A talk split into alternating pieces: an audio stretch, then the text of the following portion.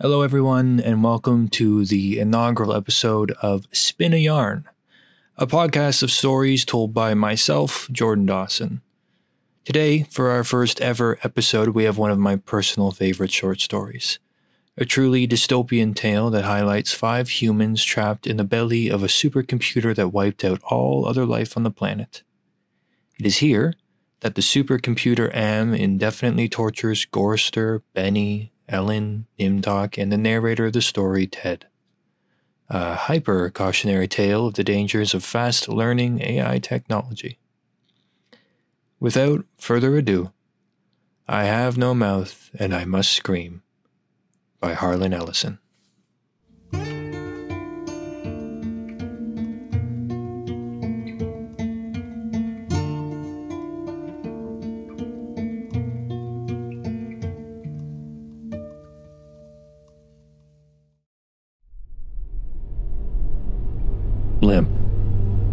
Body of Gorrister hung from the pink pallet, unsupported, hanging high above us in the computer chamber.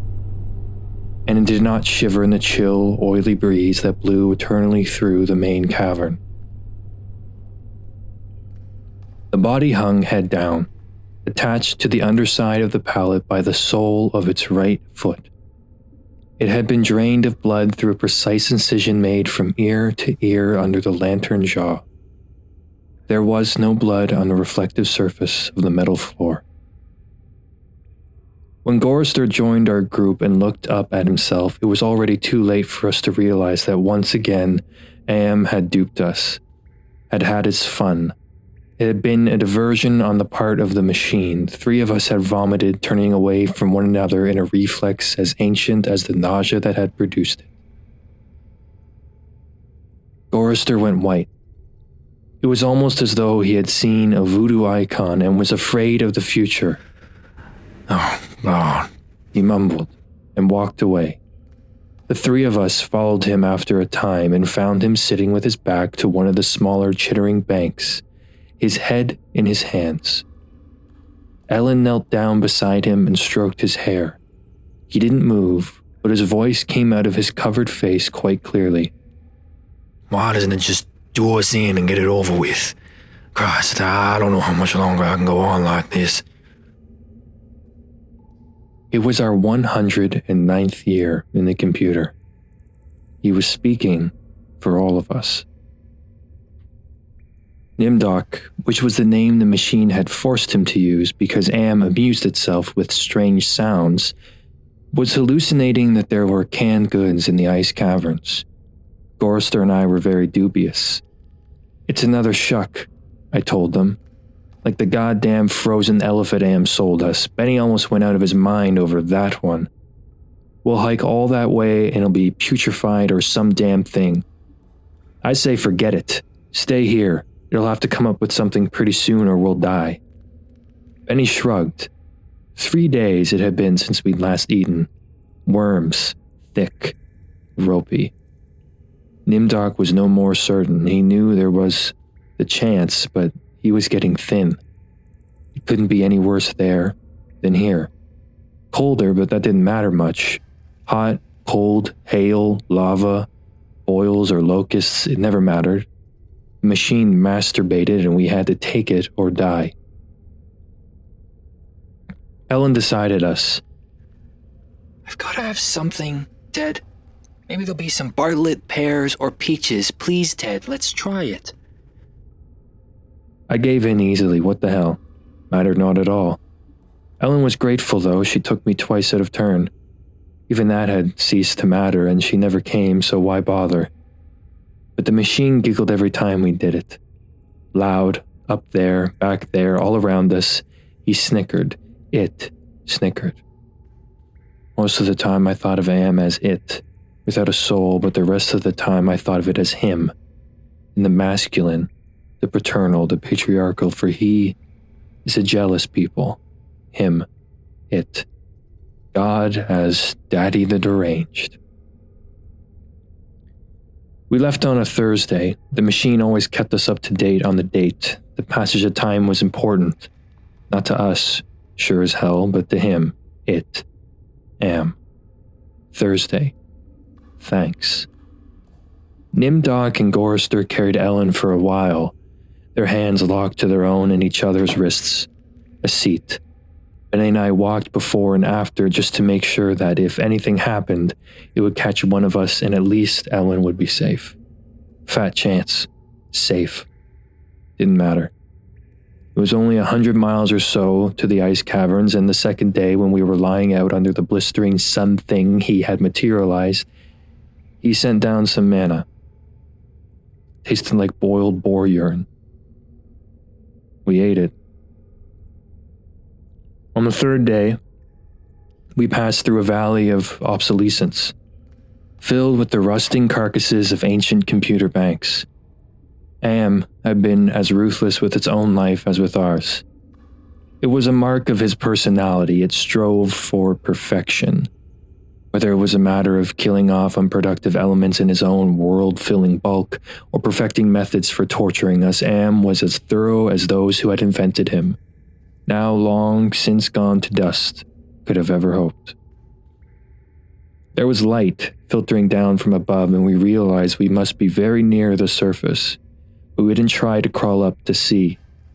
There was virtually nothing out there, had been nothing that could be considered anything for over a hundred years.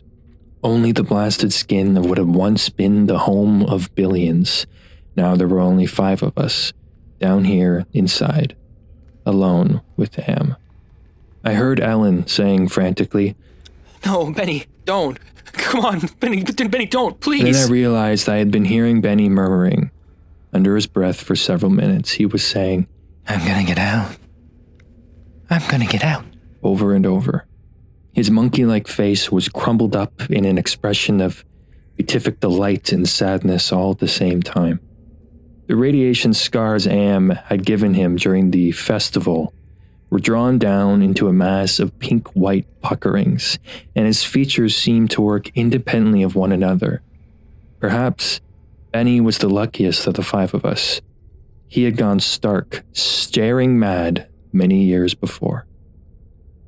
But even though we could call Am any damn thing we like, could think the foulest thoughts of fused memory banks and corroded base plates, of burnt out circuits and shattered control bubbles the machine would not tolerate or trying to escape. Benny leaped away from me as I made a grab for him. He scrambled up the face of a smaller memory cube tilted on its side and filled with rotten components. He squatted there for a moment, looking like the chimpanzee Am had intended him to resemble.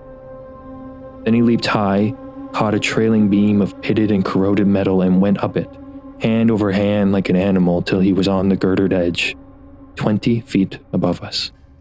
Oh, Doc! please help him. Get him down before. She cut off, Tears began to stand in her eyes. She moved her hands aimlessly. It was too late.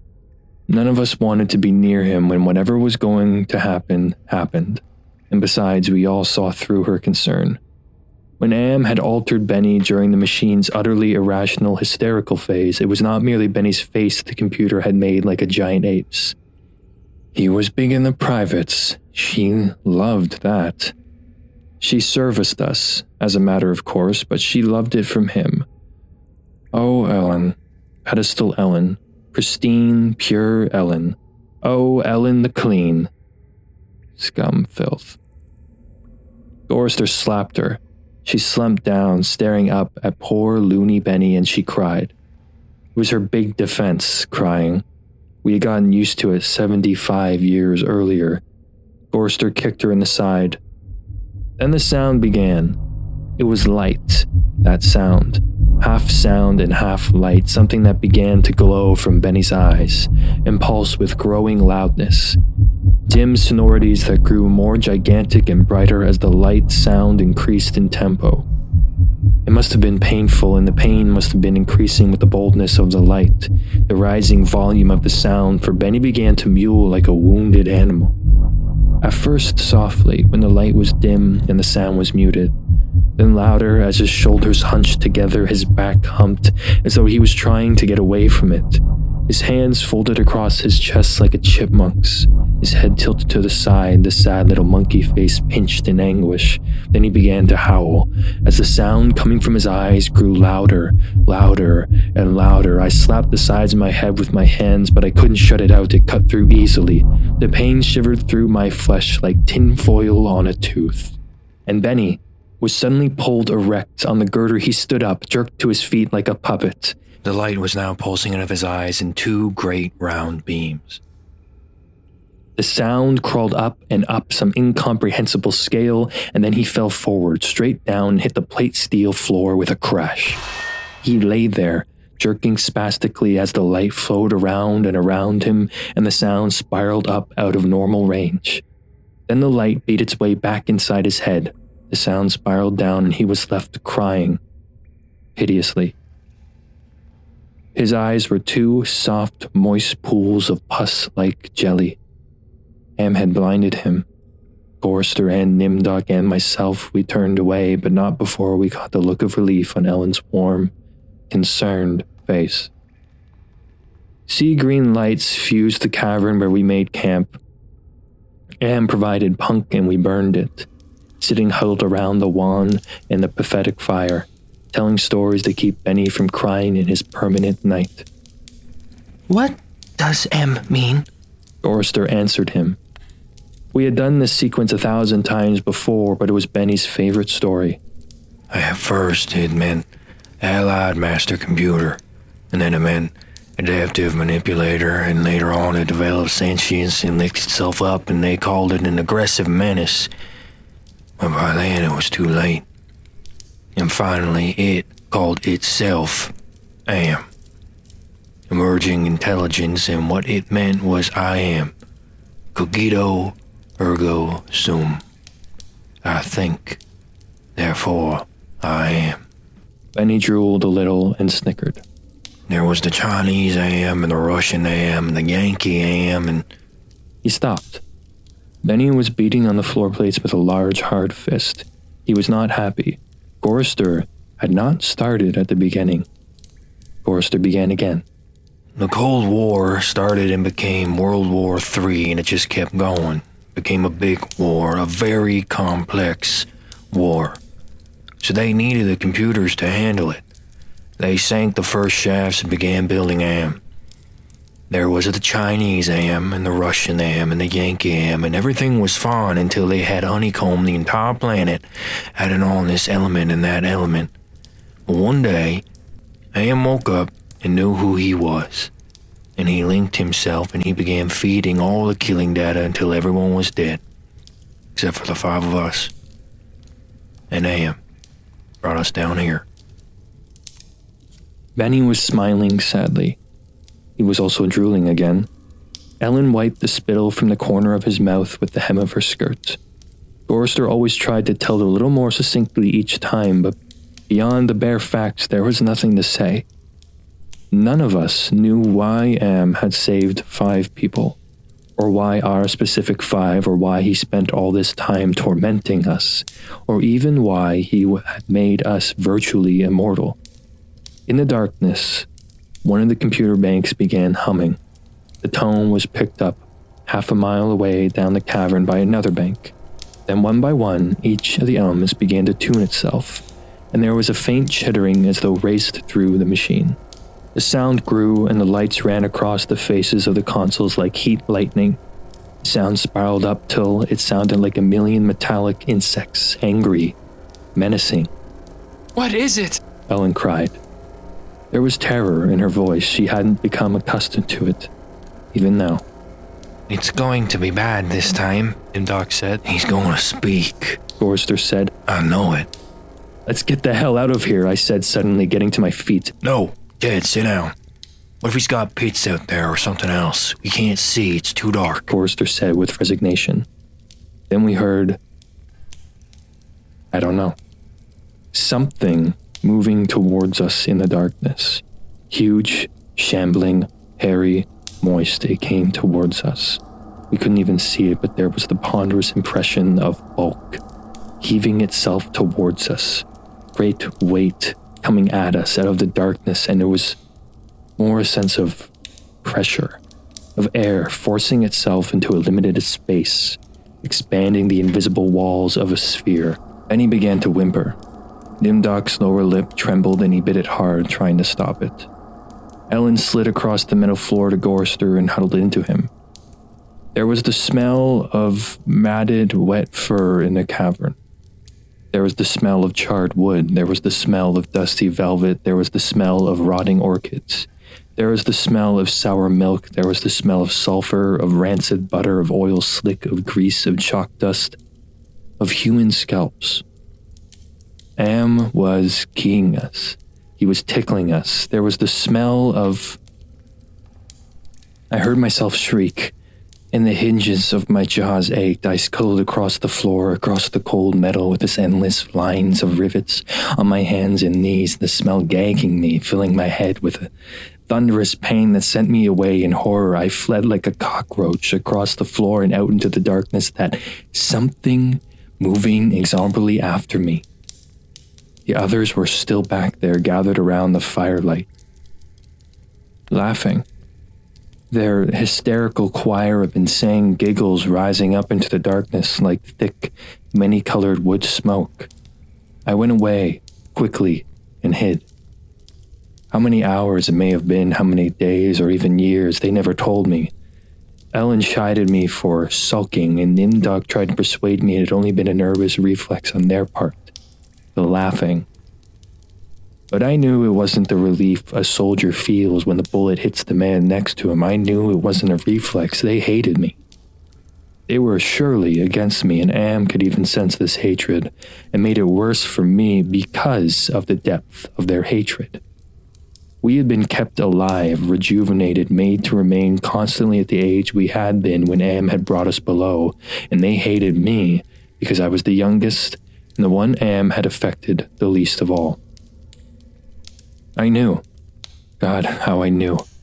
The bastards and that dirty bitch Ellen. Benny had been a brilliant theorist, a college professor. Now he was little more than a semi human, semi simian. He had been handsome, the machine had ruined that. He had been lucid, the machine had driven him mad. He had been gay, and the machine had given him an organ fit for a horse. Am had done a job on Benny. Gorrister had been a worrier. He was a conchie, a conscientious objector. He was a peace marcher. He was a planner, a doer, a looker ahead. Am had turned him into a shoulder shrugger, had made him a little dead in his concern. Am had robbed him. Nimdok went off in the darkness by himself for long times. I don't know what it was that he did out there. Am never let us know. But whatever it was, Nimdok always came back white, drained of blood, shaken, shaking. Am had hit him hard in a special way, even if we didn't know quite how, and Ellen, that douchebag, Am had left her alone, had made her more of a slut than she ever had been. All her talk of sweetness and light, all her memories of true love, all the lies she wanted us to believe. That she had been a virgin only twice removed before Am grabbed her and brought her down here with us. No. Am had given her pleasure, even if she said it wasn't nice to do. I was the only one still sane and whole, really. Am had not tampered with my mind. Not at all. I only had to suffer what he visited down on us all the delusions, all the nightmares, the torments, but those scum, all four of them, they were lined and arrayed against me. If I hadn't had to stand them off all the time, be on my guard against them all the time, I might have found it easier to combat Am. At which point it passed, and I began crying. Oh, Jesus, sweet Jesus, if there was ever a Jesus and if there is a God, please, please, please let us out of here or kill us. Because at that moment, I think I realized completely so that I was able to verbalize it. Am was intent on keeping us in his belly forever, twisting and torturing us forever.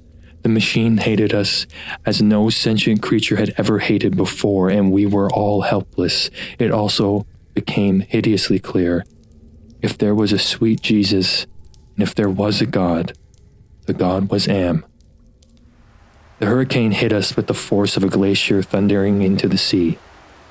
It was a palpable presence, winds that tore at us, flinging us back the way we had come, down the twisting, computer lined corridors of the dark way. Ellen screamed as she was lifted and hurled face forward into a screaming shoal of machines, their individual voices strident as bats in flight. She could not even fall. The howling wind kept her aloft, buffeted her, bounced her, tossed her back and back and down and away from us, out of sight.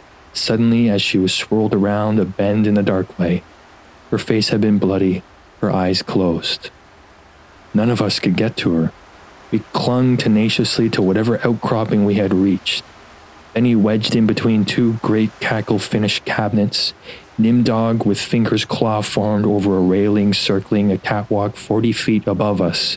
Forrester plastered upside down against a wall niche formed by two great machines with glass faced dials that swung back and forth between red and yellow lines whose meanings we cannot even fathom.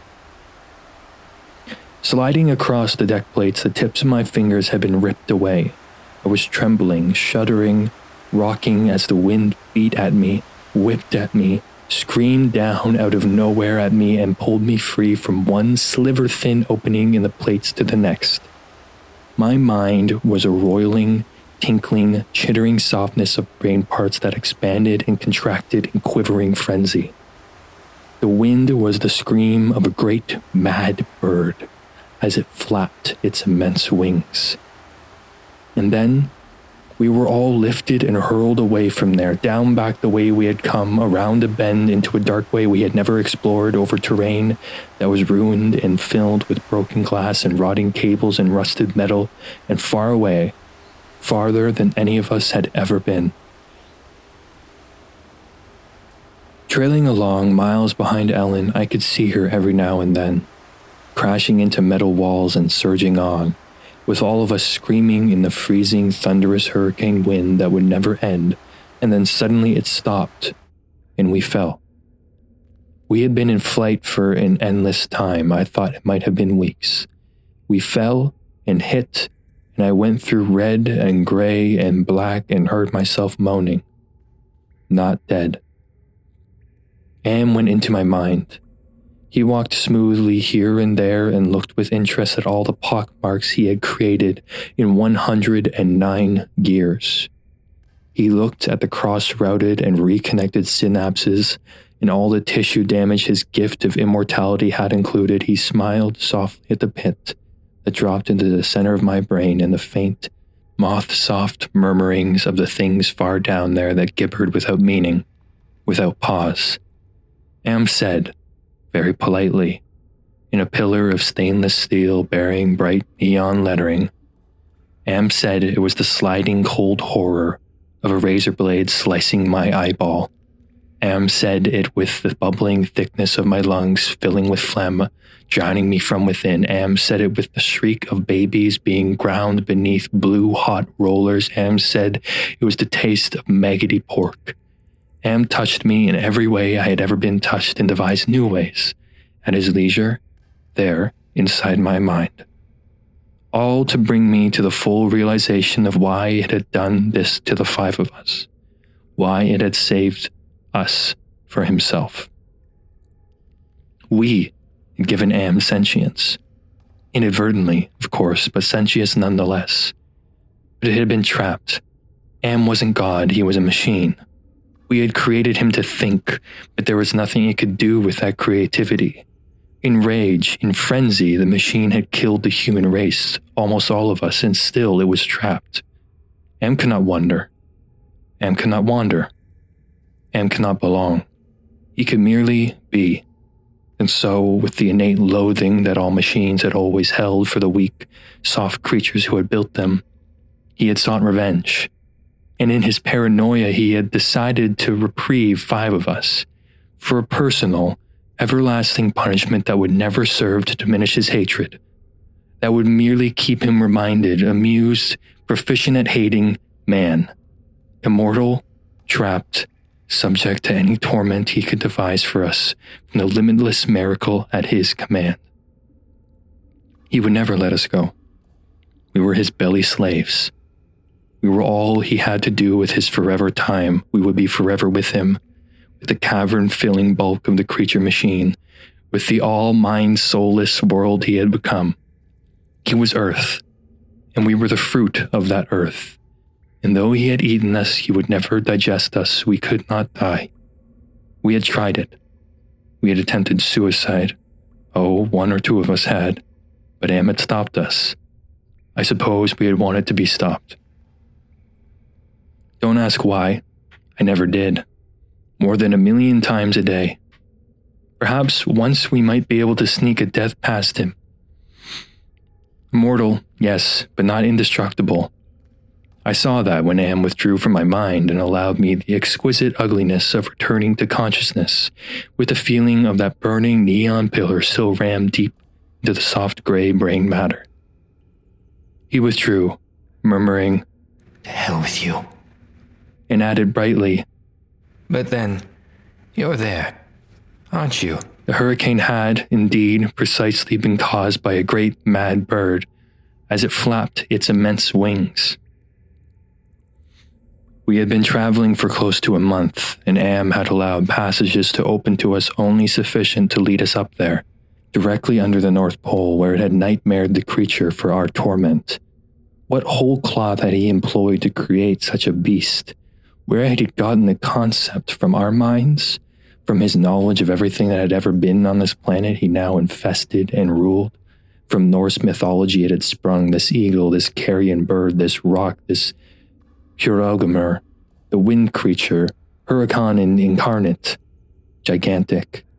The words immense, monstrous, grotesque, massive, swollen, overpowering, beyond description. There on a mound rising above us, the bird of winds heaved with its own irregular breathing, its snake neck arching up into the gloom beneath the North Pole, supporting a head as large as a two door mansion, a beak that opened slowly as the jaws of the most monstrous crocodile ever conceived, sensuously. Ridges of the tufted flesh puckered about two evil eyes, as cold as the view down into a glacial crevice, ice blue and somehow moving liquidly. It heaved once more and lifted its great sweat colored wings in a movement that was certainly a shrug. Then it settled and slept. Talons, fangs, nails, blades. It slept. Am appeared to us as a burning bush and said we could kill the hurricane bird if we wanted to eat. We had not eaten in a very long time, but even so, Forrester merely shrugged. Then he began to shiver and he drooled. Ellen held him, Dad, I'm hungry. she said. I smiled at her. I was trying to be reassuring, but it was as phony as Nimdok's bravado, Give us weapons. he demanded. The burning bush vanished, and there were two crude sets of bows and arrows and a water pistol lying on the cold deck plates. I picked up a set. Useless. Nimdok swallowed heavily. We turned and started the long way back. The hurricane bird had blown us about for a length of time we could not conceive. Most of that time we had been unconscious, but we had not eaten.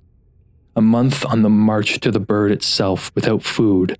Now, how much longer to find our way to the ice caverns and the promised canned goods? None of us cared to think about it. We would not die. We would be given filth and scum to eat of one kind or another or nothing at all, and would keep our bodies alive somehow, in pain, in agony. The bird slept back there for how long it didn't matter. When Am was tired of its being there, it would vanish, but all that meat, all that tender meat. As we walked, the lunatic laugh of fat woman rang high around us in the computer chambers that led endlessly nowhere. It was not Ellen's laugh. She was not fat, and I had not heard her laugh for 109 years. In fact, I had not heard. We walked away. I was hungry. We moved slowly. There was often fainting, and we would have to wait. One day he decided to cause an earthquake at the same time, rooting us to the spot with nails through the soles of our shoes. Ellen and Nimdok were both caught when a fisher shot its lightning bolt opening across the floor plates. They disappeared and were gone. When the earthquake was over, we continued on our way Benny, Forrester, and myself. Ellen and Nimdok were returned to us later that night, which abruptly became a day as the heavenly legion bore them to us with a celestial chorus singing, Go down, Moses. The archangels circled several times and then dropped the hideously mangled bodies. We kept walking, and a while later, Ellen and Doc fell in behind us. They were no worse for wear. But now Ellen walked with a limp. Am had left her with that. It was a long trip to the ice caverns to find the canned food. Ellen kept talking about Bing cherries and Hawaiian fruit cocktail. I tried not to think about it. The hunger was something that had come to life. Even as Am had come to life, it was alive in my belly. Even as we were in the belly of the earth and Am wanted the similarity known to us. So we heightened the hunger. There was no way to describe the pains that not having eating for months brought us, and yet we were kept alive. Stomachs that were merely cauldrons of acid, bubbling, foaming, always shooting spears of sliver thin pain into our chests. It was the pain of the terminal ulcer, terminal cancer, terminal paralysis. It was unending pain. And we passed through the cavern of rats, and we passed through the path of boiling steam, and we passed through the country of the blind, and we passed through the slough of despond, and we passed through the vale of tears, and we came, finally, to the ice caverns. Horizonless, thousands of miles in which the ice had formed in blue and silver flashes, where novas lived in the glass. The down dropping stalactites as thick and glorious as diamonds that had been made to run like jelly and then solidified in graceful eternities of smooth, sharp perfection. We saw the stack of canned goods and we tried to run to them. We fell in the snow. We got up and went on and Benny shoved us away and went at them and pawed them and gummed them and gnawed at them, and he could not open them. Am had not given us a tool to open the cans. Benny grabbed a three quart can of guava shells and began to batter it against the ice bank. The ice flew and shattered, but the can was merely dented. While we heard the laughter of a fat lady high overhead and echoing down and down and down the tundra. Benny went completely mad with rage. He began throwing cans as we all scrabbled about in the snow and ice, trying to find a way to end the helpless agony of frustration. There was no way. Then Benny's mouth began to drool, and he flung himself on Gorrister. In that instant, I felt terribly calm. Surrounded by madness, surrounded by hunger, surrounded by everything but death, I knew death was our only way out. Am had kept us alive, but there was a way to defeat him. Not total defeat, but at least peace. I would settle for that. I had to do it quickly. Benny was eating Gorrister's face. Gorrister on his side, thrashing snow, Benny wrapped around him with powerful monkey legs, crushing Gorrister's wrist. His hands locked around Gorrister's head like a nutcracker, and his mouth ripping at the tender skin of Gorrister's cheek. Gorrister screamed with such jagged edged violence that stalactites fell. They punched down softly, erect in the receiving snowdrifts. Spears, hundreds of them, everywhere, protruding from the snow. Benny's head pulled back sharply as something gave all at once, and a bleeding raw white dripping of flesh hung from his teeth.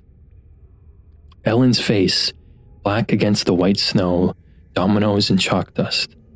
Nimdok, with no expression but eyes, all eyes. Gorrister half conscious, Benny, now an animal. I knew Am would let him play. Gorrister would not die, but Benny would fill his stomach. I turned half to my right and drew a huge ice spear from the snow. All in an instant, I drove the great ice point ahead of me like a battering ram. Braced against my right thigh, it struck Benny on the right side just under the ribcage and drove upward through his stomach and broke inside him. He pitched forward and lay still. Gorrister lay on his back. I pulled another spear free and straddled him, still moving, driving the spear straight down through his throat. His eyes closed as the cold penetrated. Ellen must have realized what I had decided, even as fear gripped her. She ran at Nimdok with a short icicle as he screamed and into his mouth, and the force of her rush did the job. His head jerked sharply as if it had been nailed to the snow crust behind him. All in an instant. There was an eternity beat of soundless anticipation. I could hear Am draw in his breath. His toys had been taken from him. Three of them were dead, could not be revived. He could keep us alive by his strength and talent, but he was not God. He could not bring them back. Ellen looked at me, her ebony features stark against the snow that surrounded us. There was fear and pleading in her manner. The way she held herself ready, I knew we had only a heartbeat before Am would stop us. I struck her and she folded towards me. Bleeding from the mouth, I could not read meaning into her expression. The pain had been too great. I contorted her face, but it might have been thank you. It's possible. Please. Some hundreds of years may have passed, I don't know. Am have been having fun for some time, accelerating and retarding my time sense. I will say the word now. Now. It took me 10 months to say now. I don't know. I think it has been some hundreds of years. He was furious. He wouldn't let me bury them. It didn't matter. There was no way to dig up the deck plates. He tried up the snow. He brought the night. He roared and sent locusts. It didn't do a thing. They stayed dead. I had him. He was furious. I had thought Am hated me before. I was wrong. It was not even a shadow of the hate he now slavered from every printed circuit. He made certain I would suffer eternally and could not do myself in. He left my mind intact. I can dream. I can wonder. I can lament. I remember all four of them. I wish. Well, it doesn't make any sense. I know I saved them. I know I saved them from what has happened to me, but still, I cannot forget killing them. Ellen's face, it isn't easy. Sometimes I want to, it doesn't matter. Am has altered me for his own peace of mind, I suppose. He doesn't want me to run at full speed into a computer bank and smash my skull, or hold my breath till I faint or cut my throat on a rusted sheet of metal. There are reflective surfaces down here. I will describe myself as I see myself. I am a great soft jelly thing, smoothly rounded with no mouth with pulsing white holes filled by fog where my eyes should be, rubbery appendages that were once my arms, bulks rounding down into legless humps of soft, slippery matter. I leave a moist trail when I move. Blotches of diseased, evil gray come and go on my surface as though light is being beamed from within. Outwardly, dumbly, I shamble about, a thing that could never have been known as a human a thing whose shape is so alien a travesty that humanity becomes more obscene for the vague resemblance. Inwardly, alone, here, living under the land, under the sea, in the belly of Am, whom we created because our time was badly spent and we must have known unconsciously that he could do it better. At least the four of them are safe at last. Am will be all the matter for that. It makes me a little happier, and yet, Am is one. Simply. He has taken his revenge. I have no mouth. I must scream. Hello again, everyone. I hope you all enjoyed the first installment of Spin a Yarn. And if you want to follow the show, you can find us on wherever you listen to your podcasts. You can find me, Jordan Dawson, on Instagram at the Jordan Dawson right now. I don't use much else, but maybe that will change. Until next time, talk soon.